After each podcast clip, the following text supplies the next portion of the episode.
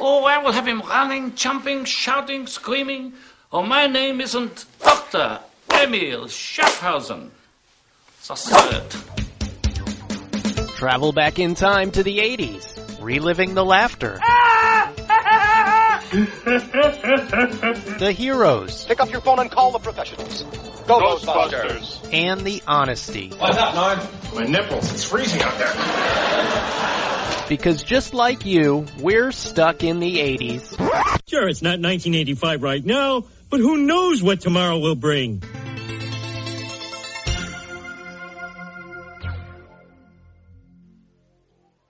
I'm sorry, Mr. Williams, but we just can't do a podcast on Dirty Rotten Scoundrels with just two of us. Oh, wait, wait a minute, wait a minute. I, I know somebody. Uh, I met him at a concert. Uh, his name is, uh, his name What's is, his name? Uh, it's Marlon Condor. N- no, it's, it's Marco Bakelite. It's, uh, Marshall Worcestershire. Uh-huh. Uh, Lar, Lar, Lars Jesterson. Uh huh. His name is Artie Marty. Um, it's uh, Marty Glowstick. It's um, Marty Wooverton. Um, Marty, you? yes, yes, that's it. We're like this. Uh, Brad? I was standing right here. Oh, hey Marty.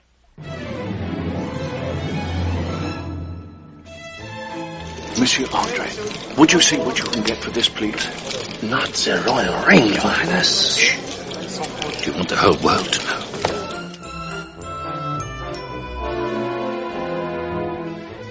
Do you have any idea what it feels like to take a woman for 20 bucks? No, I haven't. I'm afraid it's a little out of my class. Oh, Lady Fanny of Omaha.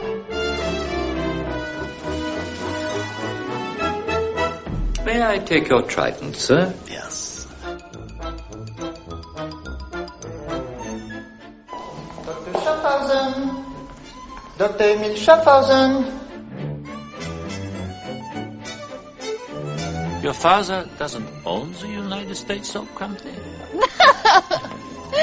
No! I just use their laundry detergent. Don't you ever have an emotion that originates above the waist? No!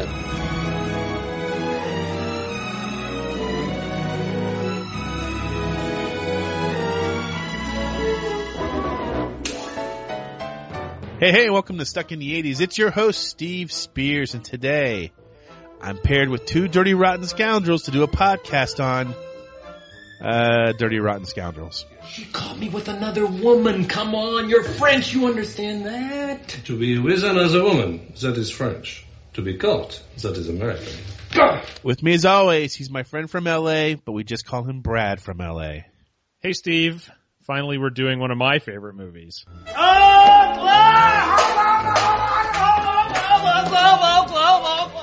Yes, let, let it be written for the record that Dirty Rotten Scoundrels was Brad's choice for this week's podcast. But we're not alone. We bring longtime friend and uh, new Stuck in the 80s companion, Marty Yu. Hey, everybody. Hope this sounds a little better. I have a new microphone. So, Dirty Rotten Scoundrels. Let me uh, let me fill everyone in who hasn't seen the movie on the plot.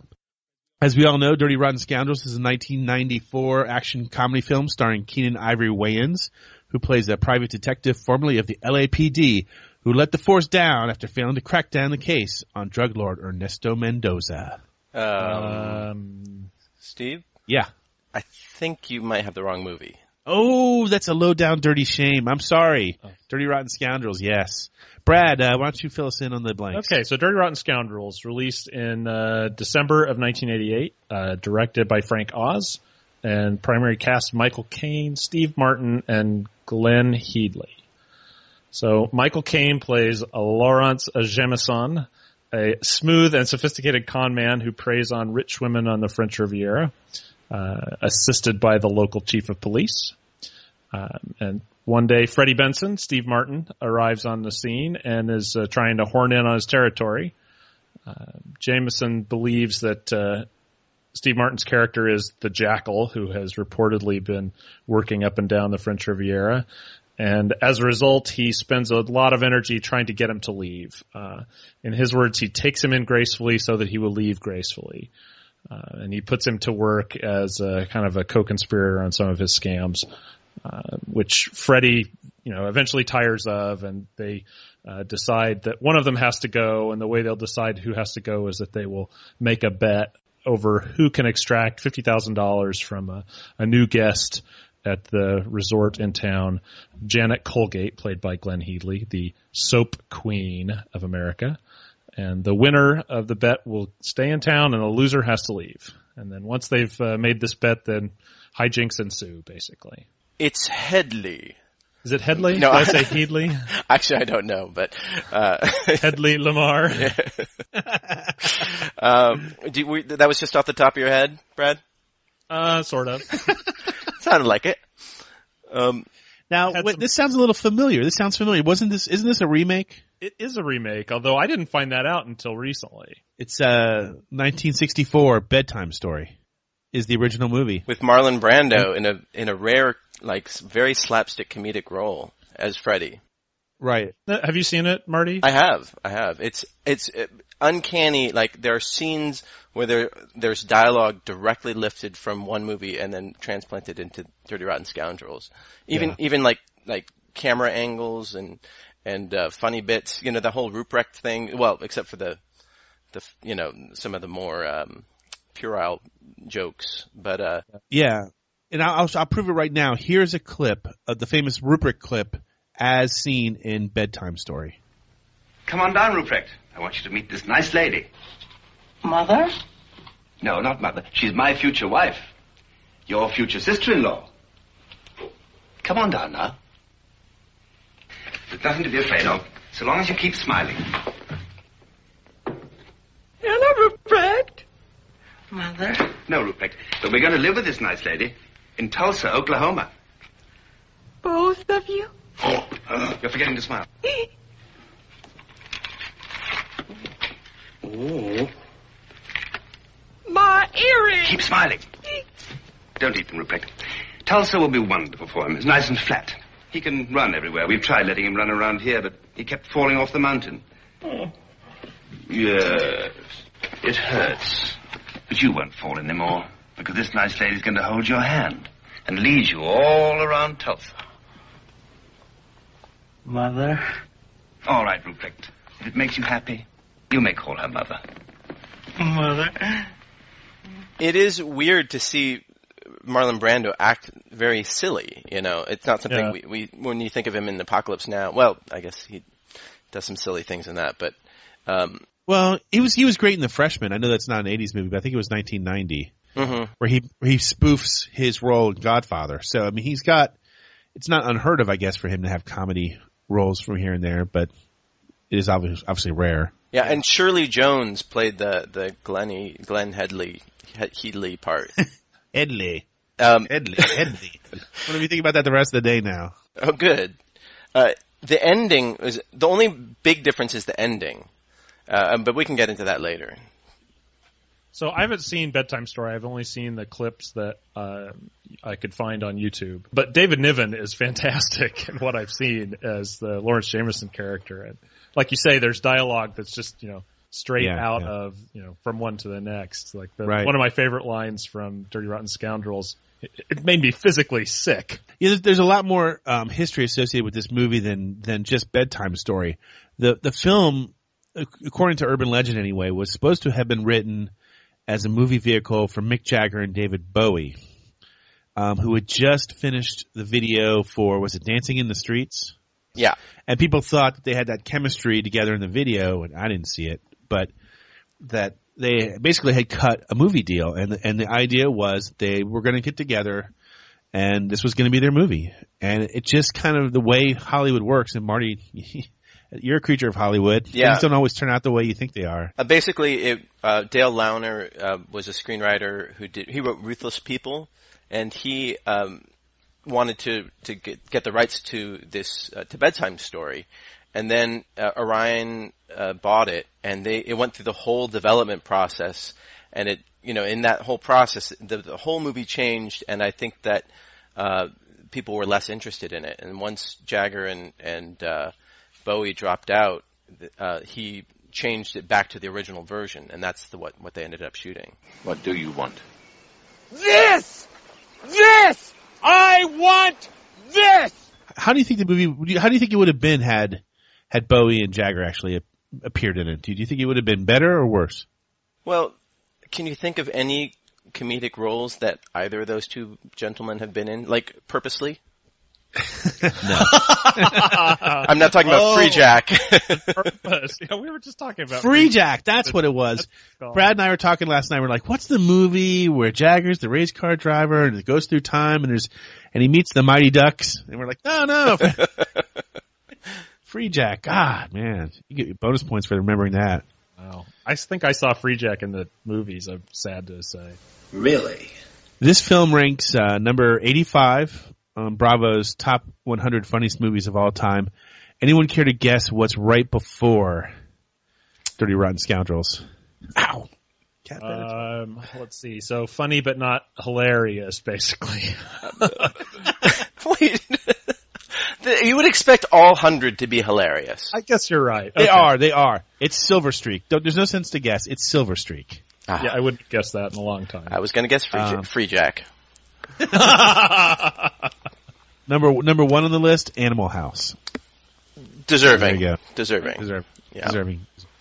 Uh, you know how I found out this was a remake? Uh, years ago when Hot Tub Time Machine came out, I talked to the director, Steve Pink, and I had talked to him about Hot Tub Time Machine and, and, and Hollywood's, uh, latest, you know, proclivity for remaking 80s movies. And he said, well, I, I gather from the way you're asking me that question, you don't agree with it. And I told him, no, I don't. And I think he was the one who told me that Dirty, Dirty Rotten Scoundrels was a remake, and I couldn't believe it. He told me that, I guess he'd like named off five 80s movies that I always thought were original to the 80s Yeah. that were not. Frank Oz talks about it a little bit on the uh, director's commentary on the DVD, which is actually really entertaining. I don't watch a lot of director's commentaries, but this one's pretty funny. Well, he's a, such an entertaining guy. You know, he has such a, a storied history of you know being a puppeteer and working with Jim Henson and Yeah. But in this, when he when he recorded it, or when he records the commentary, he hasn't seen the movie in 13 years, and he keeps saying that. Oh, it's been 13 years since I've seen this, and uh, he um, just he'll be talking about something, and then it, something on screen will surprise him, and he'll start to laugh about it, and it's just it's it's a fun experience. I mean, some of it he's like lecturing you on the, you know, when we say we used it on sticks, that meant the camera was on a tripod, and you know, stuff like that. It's like okay, that's great, you know, that'll come in useful when I'm on Teen Jeopardy someday. Um, but uh, a lot of it is really good stories, and he's very, you know, he's you can sense he's a very collaborative guy because he keeps talking about, oh, Steve, the director of photography, saw, saw that, or I'm sorry, Michael, the director of photography, saw this, and so we did it that way. And Steve Martin wrote the end of this scene, and he and Michael came up with the way they were going to handle this. And I so- hate to break it to you, Brad, but you will never be on Teen Jeopardy. Sorry. Damn. I'm the destroyer of dreams. maybe I can make Joker's Wild. Um, maybe. Uh, You mentioned you mentioned Steve Martin improving a scene. How, who, how much of this movie was improv? Well, I know he improvs the um, the jail scene where he's riffing names uh, because Frank Oz says he is down on his knees by the guy who's playing the chief of police, and he basically says, "I'm going to pull on your like I'm going to tap you on your leg when I think Steve is out." So he's basically calling the scene like when he's going to say Laurence Jameson. I know somebody here. I met him on a train. His name is. His name is. James. No, his name is. James Josephson. Lord, no, no. James Lawrence. Lawrence! Lawrence! Lawrence. Lawrence Fells. Lawrence Fangs. Forrest Lawrencetown. Lo, Lars, Lars, L- Lawrence, Lawrence, Luck, Lawrence. his name is James Jessenton. Lawrence fell. Lawrence Jesterton. Lawrence Jesterton. Lawrence Jameson? Yes, yes, yes. We're like this. Now, this is what I would guess you could call a sympathetic con man or con artist movie. Yeah, I You mean, think- all three characters in some way are likable. I think. Off the, off the top of your head, how many other sympathetic con man movies can you think of? Um, Or by definition, do con man movies need to be somewhat sympathetic so that you can show empathy for the characters? I don't know. The one that co- that pops to mind because I quote it all the time is Grifters. Yeah, I was gonna don't say think that the too. Grifters is particularly. I mean, all those characters are pretty flawed. Yeah, uh, but that's the one that came into my mind. 1973, The Sting comes to my mind. Uh, yeah. The um, what's one of the interesting things I always read about this movie is that I don't know about you. Where did you guys see it for the first time? I'm pretty sure I saw this in the theater. Um, is a hu- I was a huge Steve Martin fan. Still, I'm a huge Steve Martin fan, and I remember. uh, It's funny because I remember seeing the trailer, uh, which has almost nothing to do. Well, No, it mostly has nothing. They, with they, the movie. they shot it separately. They they shot for one day just the trailer, and that scene doesn't uh, occur in the movie. It doesn't. It doesn't make any sense against the story. But I remember seeing that in the theater and going, "Oh, Michael Caine, Steve Martin, got to see that." Right, and it's a scene of them walking down what the French waterfront, Yeah, and and they push old people into the water right at the last second. Yeah, he pushes an old Smush some kids, face it to cotton candy. Or pop. Yeah, is that what it is? yeah, yeah. And um and there's this voiceover, like very 80s voiceover, tell, talking about them as as con artists, and it sort of builds, and it's just, it was so funny when I saw it. I mean, because it just comes out of the blue. You don't expect to see Steve Martin push an old lady into the ocean. Let me ask you this, um, and I know this is kind of putting you on a spot. Is this Steve Martin's best movie from the 80s? Well, here's my question. It it it is a v- it d- didn't surprise me that it was a remake because it has a really old-fashioned feel. It's like very much a comedy of errors, and the, the whole con man thing isn't really that believable. It's very French. Yeah. It's very. It's kind of timeless too. It's not really of an era. So I'm curious why, Brad, you picked it as your f- a, a movie of the '80s. Uh, because it was released in the 80s. Yeah, but there are a lot of movies that are released in the '80s that that Steve won't touch. Well, you know, he's he's slowing down in his old age. I'm getting things past him. Ah. I just I just really love this movie. I find it very funny. I think the characters are great. I love the dialogue. Um, I love the twist at the end. And if you haven't seen the movie and you don't want to know the big spoiler, maybe you should you know turn off the podcast and go watch it. But we'll probably talk about it. We're going to talk have about already. We're going to talk about it. we're going to talk about it right now because it makes no sense why Glenn Headley would. Not Heady, it's Headley. Headley Lamar. I'm sorry, I'll, I'll call her Glenn Heedley to set you up. Glenn Heedley would uh, would uh, pursue these guys for the measly fifty thousand dollars if she makes millions of dollars a year. Eh, maybe just to see where it's going to go. The you know? sport of it. The It's sport of it. yeah, the sport of it. I I I I don't think it's. I, I agree with you. It seems like small change for her, but she does come back around at the end for another go round. Fellas, last year I made three million dollars, but your fifty thousand was the most fun. Right. Yeah. So in the original, again, if you want to see the bedtime story, the original, turn it off now. Uh, Shirley Jones actually is the click. she is the the soap queen, and she like is like this middle America sweetheart. And Marlon Brando gives up his his uh, scandalous ways, his, his flim flamming ways, and goes off with her. Wow. Wow. Yeah. Interestingly enough, they ended up working together, Marlon Brando and Frank Oz, in, in Marlon Brando's last feature film, which was The Score. Oh, I didn't know that. Wow, Yeah. I didn't know that at all. Yeah, and apparently the rumor is that they did not get along at all. To Huh. the to the point that the rumor is, and which Frank Oz said he was much more diplomatic when talking about it. Uh, Frank Oz, uh, uh, Marlon Brando would show up without his pants on, so that um, so that Frank Oz couldn't shoot below his waist, and then would re- refuse to take direction from Frank Oz, calling him Miss Piggy, and so Frank Oz had to relay direction to Robert De Niro, who would then tell Marlon Brando. Ruprecht, you want the genital cuff? That's professional. Yeah, well, that's the rumor. Yeah. I believe it. I So- choose to. Getting back to your question, is it Steve Martin's best movie of the '80s? Uh, It's I might top- rank it in the top three. Yeah, I was going to say the same thing. I personally, I like The Man with Two Brains. I like uh, Planes, Trains, and Automobiles. I like Parenthood. Parenthood is a good great. movie. Although I, that's a, I, I guess that's a that's an ensemble cast, right? It's hard for me to think of that as a Steve Martin movie because there's a lot going on there. But it's the first movie, like of all that list, where he plays like a, a sort of a grounded human being. You know that you can identify. Planes, Trains, and Automobiles. Well, he's just more of a straight man. Like he's an uptight kind Sure. of guy. But Sure. so, uh, Dirty Rotten Scoundrels is the is the third highest grossing Steve Martin movie of the 80s. You What know, were the other two? One, one, number one and number two, we've already talked about both of them. Number one was Parenthood, and number two is Planes, Trains, and Automobiles. so I win. I'm shocked. I, I would have thought Little Shop of uh, Little Shop of Horrors or Three Amigos might have snuck in there. Now, four is the fourth. Number four is Roxanne, which I also think is very funny, and number five is the Three Amigos. Uh, what What was your favorite Michael Caine movie from the eighties? Dirty Rotten Scoundrels. He went on a streak uh, where he became the sort of a, a butt of jokes of, about being in every movie in the eighties. Yeah, yeah. I He's will in a the- lot. The one, the other one that I really like that I see on the list here is Without a Clue. I think that's very funny.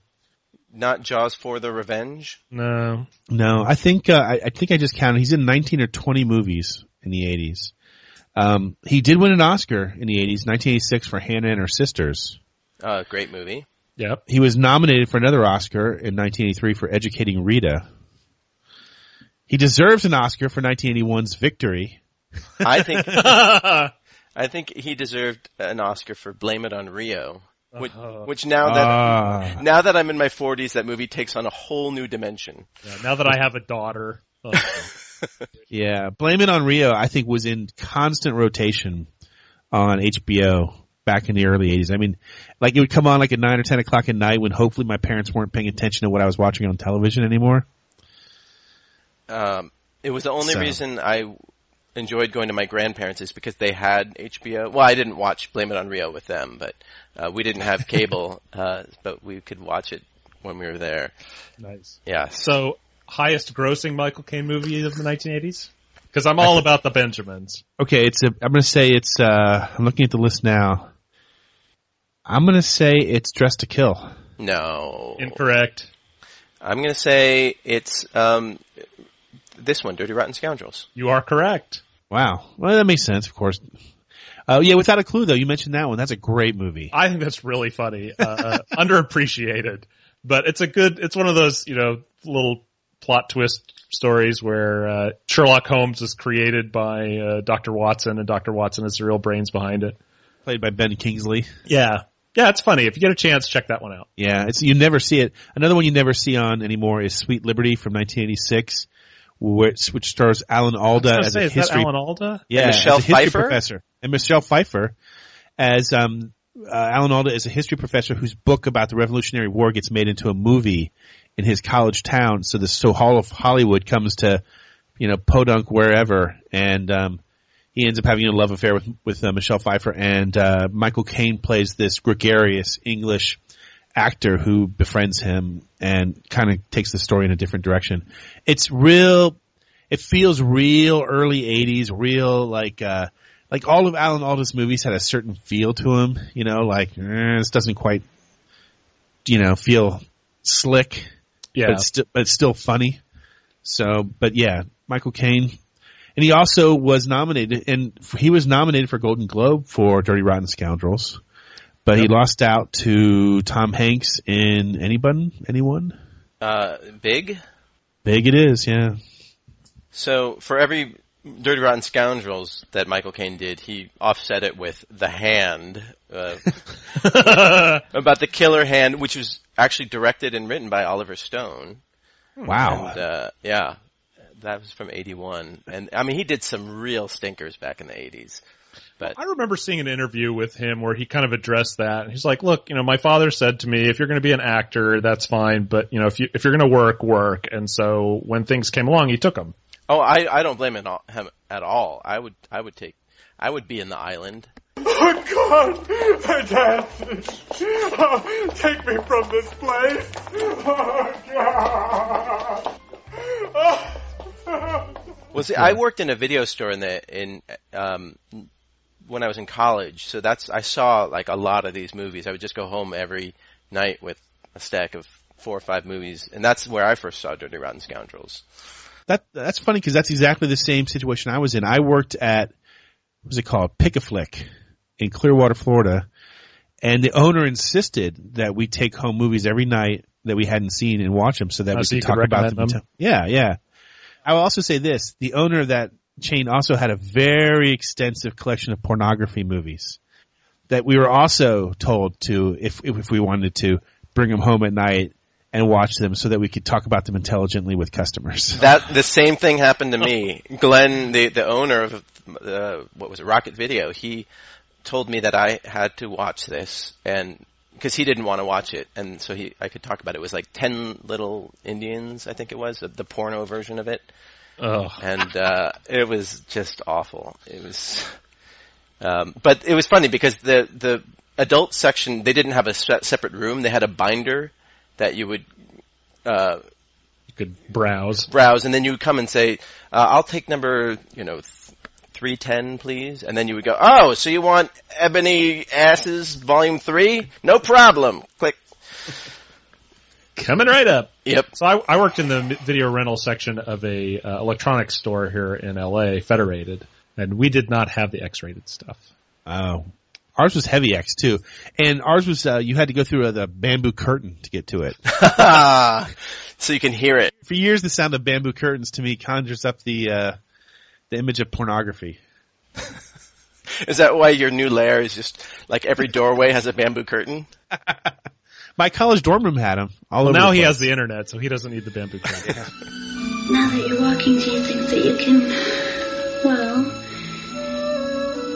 I can try. you may not believe this, but I haven't had very much experience.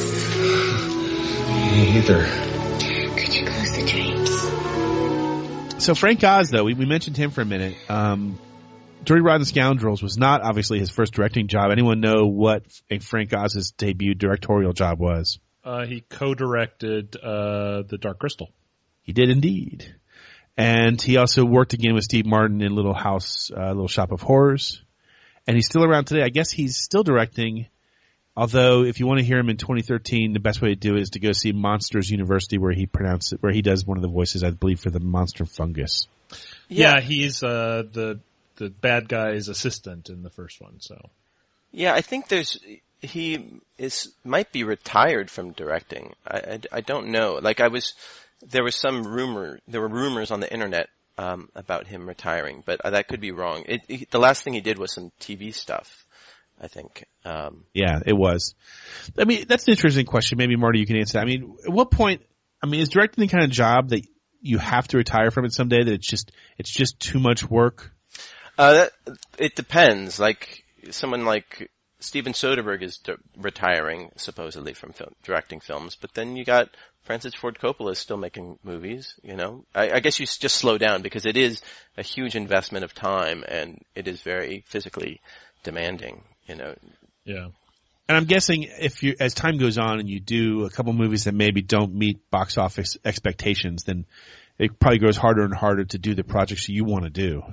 I, and I think that's when TV becomes more interesting, or because it's just it's a lot easier uh, to just jump in and work for a few weeks as opposed to you know some of these projects prob you know take years to get to get finished. So I'm assuming we'll also hear him in the uh, the uh, Star Wars sequels as Yoda too. I hope so. I mean, yeah, voiceover is no problem. You just sit in a Yeah. booth and Yeah, like Well- like this. It's heck, yeah, but if I Yoda's, could do it. Yoda's dead though in the Mm. in the sequels. The Force lives on in Yoda. Dude, Force Ghosts, come on. Yeah. They're all over the place. Yep. I guess. You know, there's another connection to Star Wars to uh, between Star Wars and Dirty Rotten Scoundrels. Uh, Carrie Fisher. Nope. Ian McDiarmid, the Emperor, is uh, Lawrence Jameson's butler. Oh Oh, my god, that's really that's funny. obscure. And he has just he has some great lines in this movie too. Right at the end when Steve Oh, Martin because he says, Freddie, "Sorry, Freddie screws up his VCR. Yeah, sorry, I Yeah. broke your VCR." Sorry, I broke your VHS machine. I'm sorry I broke your VHS player. I want you to give me the make and model number. As soon as I get settled, I'm going to send you a check. Oh, shut up. And And it- then- that's such a great shot because you just see them from the back. You know, Yeah, Frank Oz talks about that in the commentary, and he says, you know, I, I set this up. I love doing this this long master shot. I I did, you know, I did cover, and I have some close ups from the front that I shot, but I'm glad I didn't have to use them. And he kind of talks about it for a while, and then he like he looks up at the screen. He's like, oh wow, it's still going. Wow, this is a really long shot. And he gets really excited about it. now do you have a favorite Frank Oz movie from the eighties? That he directs. Yeah, Dirty Rotten Scoundrels. Yeah. Yeah, it would be this one. I mean, my favorite appearance of him in a movie is probably Trading Places, where he plays the cop. Yeah, it's Well- an opera. He only did uh, two other movies besides the two we mentioned. He did Little Shop of Horrors and The Muppets Take Manhattan. And Little Shop of Horrors is pretty amazing. Yeah, it's fun. I yeah, I like it, but I don't. It's not as good as. Couldn't couldn't force me to watch it again. My favorite of his is probably Bowfinger, where it, Oh yeah, yeah. That is Like- good. they did three movies together. Uh, Steve Martin and Frank Oz. The third being House Sitter. From House 90 Sitter, right? Yeah. Sure, they wish they hadn't done that one. I That's love okay. that movie. Oh, I think House Sitter's okay. Really? I like Yeah. that movie a lot. Uh, you know, What do you- I think it's a great attraction? Goldie Hawn role. Oh man, it just feels like a bologna sandwich without the cheese. I mean, it just.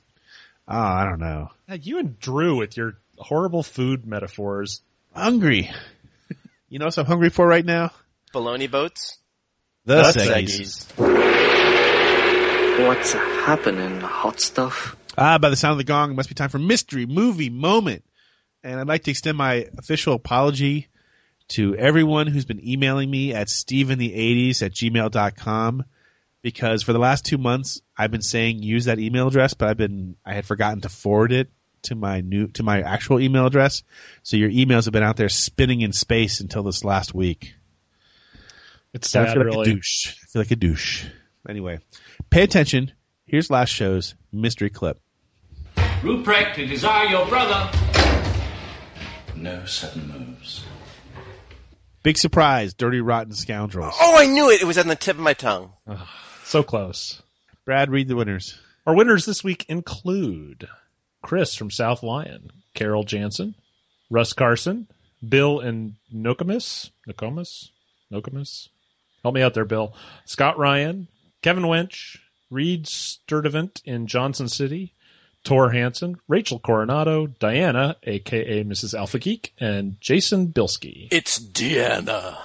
It probably is. I apologize. Uh, I guess I can't apologize in advance since I've already butchered your name. But if I did a particularly bad job, then please drop me a line with some phonetic spellings. Pay attention. Here's this week's mystery clip. Well, let's take a look at the play. He is actually 6'5 with the Afro 6'9.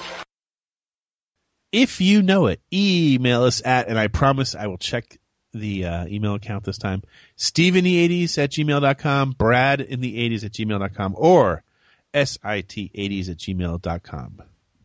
Unlike Steve, I check my email and uh, I try to respond to everybody. So if you send me an email, I'll write you back.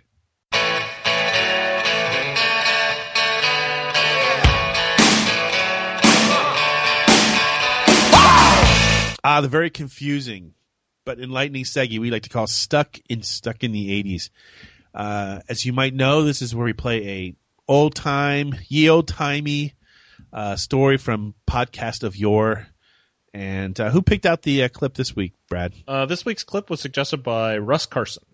Oh, excellent! And this is from episode six, 63. Are you kidding me? Yeah, turn the wayback, set the wayback machine to October Oh my 2006. Oh, geez, Hollywood, Halloween in the 80s. Okay, and um, I believe this is about. Um, I be well, You were in your fifties back then, right? yeah. I'm looking at what this is about. Oh God. Okay, here we go.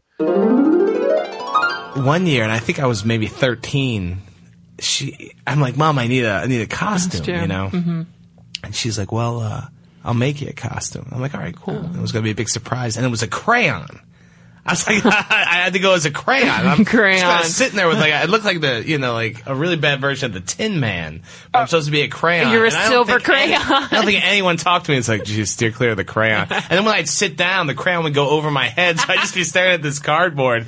And yeah, the only thing I could see were the, the, the tears. Oh Oh, the tears. Tears. Oh. Yeah, it was That's awful. it was bad. bad. Wow. And then one year, one year I was supposed to go how, uh, trick or treating with all my friends, but they lived in a different neighborhood. But Matt Rothrow was like the leader of that gang, and his sister liked me. The they Crips. disinvited me. Oh. They disinvited me from Halloween, and I was miserable. And my parents felt so. I just spit.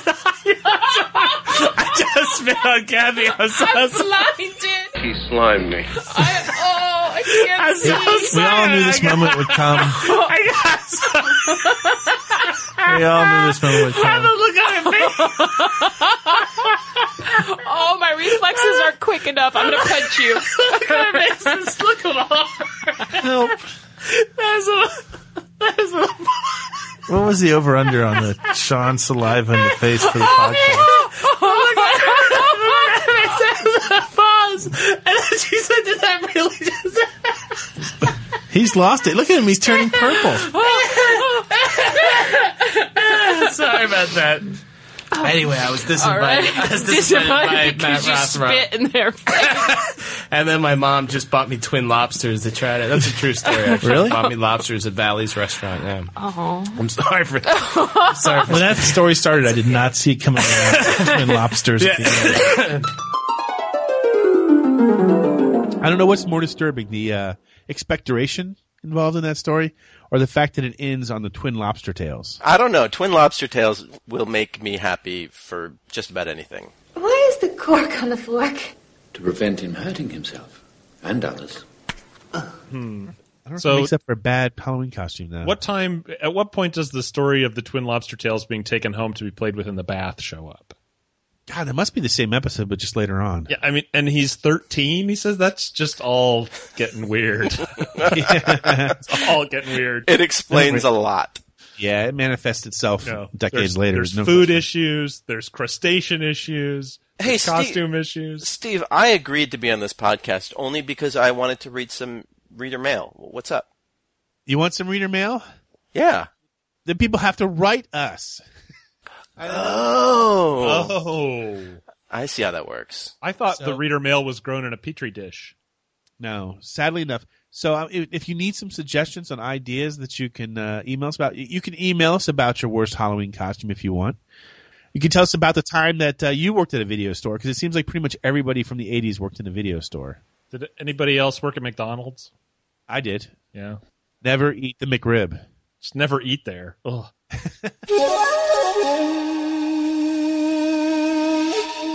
Ah, the mystical refrain of name that 80s tune. Hey, we'll play a snippet of a song from the 80s, and if you get it right, next week Brad will read your name on the show. We promise to start doing more shows. Um, We're trying to keep fact- our foot in the gas here. Yeah, I know. Please give us a chance. Uh, we're going to try to come up two or three shows a month if we can, and uh, let's get some momentum going here. Pay attention. Here's the last show's mystery clip. Yes, that's "Wishing" by Flock of Seagulls.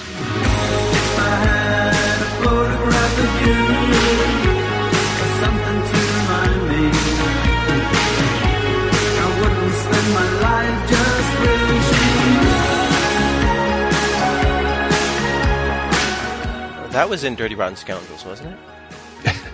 Dirty Rotten Scoundrels is actually another reason why it's an odd pick for uh, the podcast. It's one of the very few movies that we ever talk about that doesn't have a soundtrack that's worth talking about. Yeah, it's just incidental music. Well, Kinda. I no, I it, I think it is worth talking about. It's all scored. It, it's not really incidental. I know, but in my mind, Well, the I mean- great movies of the '80s have great soundtracks. Uh, yeah, but it, it is a very distinctive soundtrack that is used that uses a lot of classic uh, mu- musical themes. Yeah, again, I think you're right. It, it gives it that, that older, slower feel to the movie. Well, Yeah, right. it gives it a timeless feel in a way.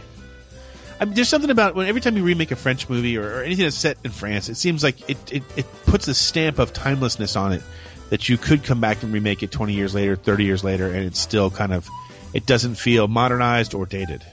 Yeah, and Miles Goodman was the uh, the composer, and they they worked. Uh, he and Frank Oz worked on many many films together. So Frank Oz did have something funny to say about working in the in the south of France. Which why does everyone call it the south of France? I'm going to go to the south of France. Um, he said that there, you know, the scene where Steve Martin's on the beach you know getting the pictures taken, and he's wearing the ridiculous bathing suit. Um, they shot two versions of that scene. They shot the American version and the European version. And so after they shot the Euro- American version, he basically you know yelled out to everyone, "Okay, ladies, take off your tops." Nice, nice. So, how many people knew that that was uh, "Flock of Seagulls"? I knew it was, but I didn't know which song. Brad, read the winners. The winners. The winners. Where are the winners? The winners. Winners this week include Carol Jansen, Jason Bilski, Rob Notaro from Long Island, Pinhead, Gabriel Daigle, Christine Hood, Mark in Lancaster, and Rick V from New Orleans. Pay attention. Here's this week's mystery clip. If you know it, email us at steveinthe80s at gmail.com. Brad in the 80s at 80. Brad, does anyone ever actually email you the answers? Or is it just Uh, me? yeah, when I get sometimes a lot of times they're copying you as well, but when I get them, I write Okay. them down so I make just, sure just, just in wondering. Yeah, You're more than welcome to email Brad.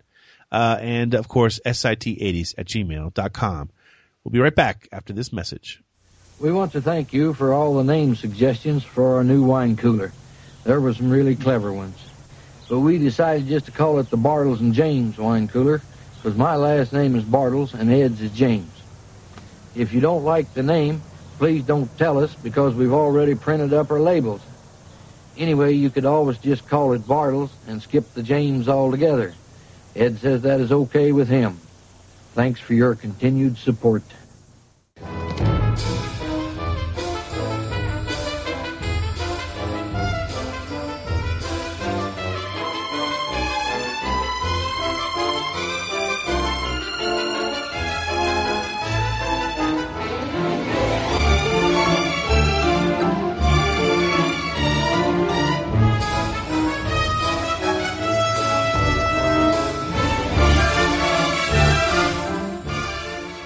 And we're back.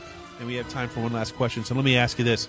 Where does Dirty Rotten Scoundrels land in the realm of non teen movies of I the get 80s? like how many? You haven't done many non-teen movies of the '80s, have you? Uh, we did Wall Street. Ugh. We did, um, what else did we do? We did Planes, Trains, and Automobiles. That would be a non 80s, non uh, teen, even though it was John Hughes. I mean, I think that the you know the the comedies are the low hanging fruit, and the comedies that we're going to gravitate towards are going to be the teen comedies. So No, I think you'd be surprised. I think, cause I mean, I know a lot of the ones I want to do coming up, Fletch, you know, that has no teen.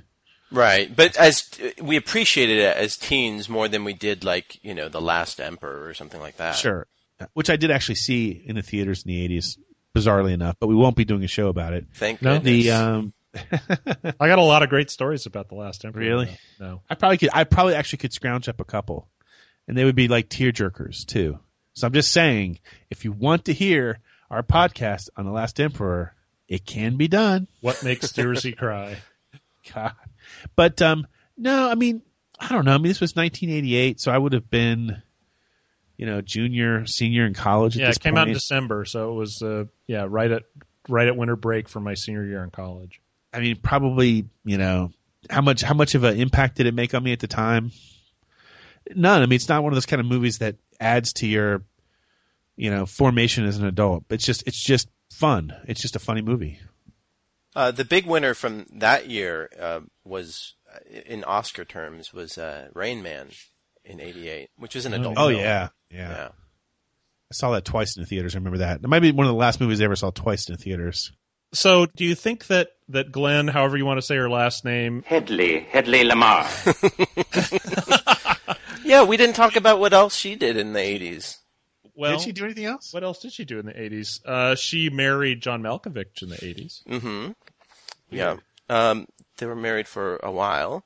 Uh, uh, the rumor was that Sean Young was originally cast in her role, but then for whatever reason she dropped out, and then Glenne Headly came in. One of my favorite moments for her in this movie is when she's introduced, and you know, knowing the, with knowing the end when you see it the second time. The first time you see her eyes, she's looking around the room, and you know she's like she's sizing the place up, and it's this great little moment in uh, the lobby of the hotel. She was in Fandango, Doctor Detroit, Purple Rose of Cairo. She's in Doctor Detroit. Yep, she's Miss Debbie like. She's in Making Mr. Right. Did you already say that one? Yes, with John Malkovich, her husband at the time. Is that where is that where she met him? I don't know. They seem like theater types. Those, Yeah. those types all hang out together. Can't. Well, yeah, because she was in Purple Rose of Cairo, so she was probably a theater type. So yeah, She was. She's But- done a lot of live stage stuff. Sure, as well she should. Um, the um, to me though, the the culmination of the whole movie and the one the line that sticks in my mind is when she leaves uh, Steve Martin and Michael Caine at the end of the movie at the airport. They're confused as to who has the money. You know, Michael's got it, Steve's got it, no, she's got it, and she finally explains in the note, In the what really happened. yeah. Hello, boys. It was fun. I'll miss you. Love, Janet, the jackal. P.S. I'm keeping the money. Is that wrong?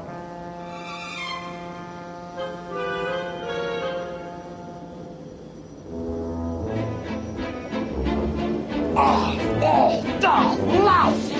She is disgusting! She is lying! She is deceitful! She is two-faced! She is conniving! And she is dishonest! Yes. Isn't she wonderful? The other part of that scene that I really like is right before that when they open the bag and Steve Martin is just such a moron. His character is just such a dip. It's like, hey, my clothes. It's Like, oh, look, something shiny. Actually, my favorite moment is when in the end when she gets uh, she's leading the Greek tour around, and then uh, there's that moment where you're waiting for Michael Caine. Like, is he going to join in? And then he goes, "Let's put a shrimp on the barbie." And then uh, Steve Martin's about to join in, and then she goes, "And poor, you know, what's his name is mute." Hey, I almost forgot somebody. Mr. Junior Partner, the man ships can't do without. The whiz kid, Randy Bentwick. Unfortunately, Randy is a mute. Yeah, unfortunately, he's a mute. It just cuts him out. Like, I know he's not smart enough to keep up with this one, so I'm going to just shut him up permanently. It is a just a fabulous moment. Yeah, that's a great moment too. And you, if, if you watch that, you know, Michael Caine is like internalizing it, and it's kind of like, okay, what am I doing? And Steve Martin just looks like he got hit by a bus. Like, what the hell is going on here? Now, Brad, did you feel any pride for Oklahoma when you saw the movie? Uh, absolutely. I love it when Oklahoma gets to be, uh, you know, joke land. He'll enjoy Oklahoma's wide open spaces. He loves to run and run and run. And that actually, that's the same. I think that's in Bedtime Story. Isn't she from Tulsa? Yeah, she's from Tulsa. Yeah. So that's yeah, that's a great moment. We didn't talk at all about the Ruprecht character, which is you know some of the you know comedy gold in the middle of this movie when Steve Martin is getting kind of abused by Michael Well, Caine. If you don't want to see the movie, just watch that one clip on YouTube, and you'll get just you know uh, uh, the creamy filling. Marty, do you want the genital cuff? Excuse me. May I go to the bathroom first? Of course you may.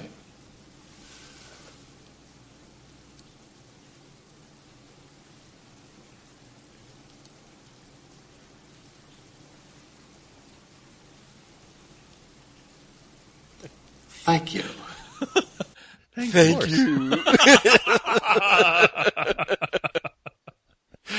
Uh, God, I'm going to end the podcast right now. Is that wrong? As, as always, we we appreciate the uh, the comic relief of Marty U and uh, Brad.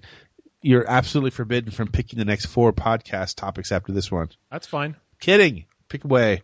In the meantime, uh, myself, along with Headley, Headley Lamar, we remain here, hopelessly stuck in the 80s. Are you ready? Then let's go get them.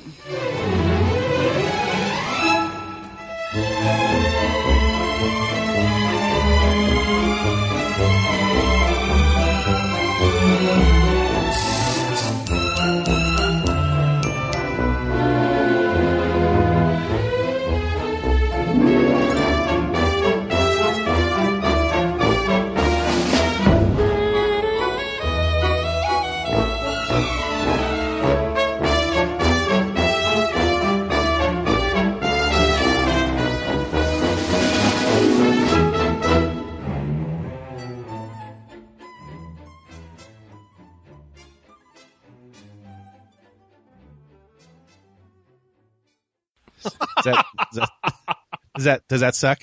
No, it was it was gold. That's delightful. I can hear the eyes rolling back in the head from here.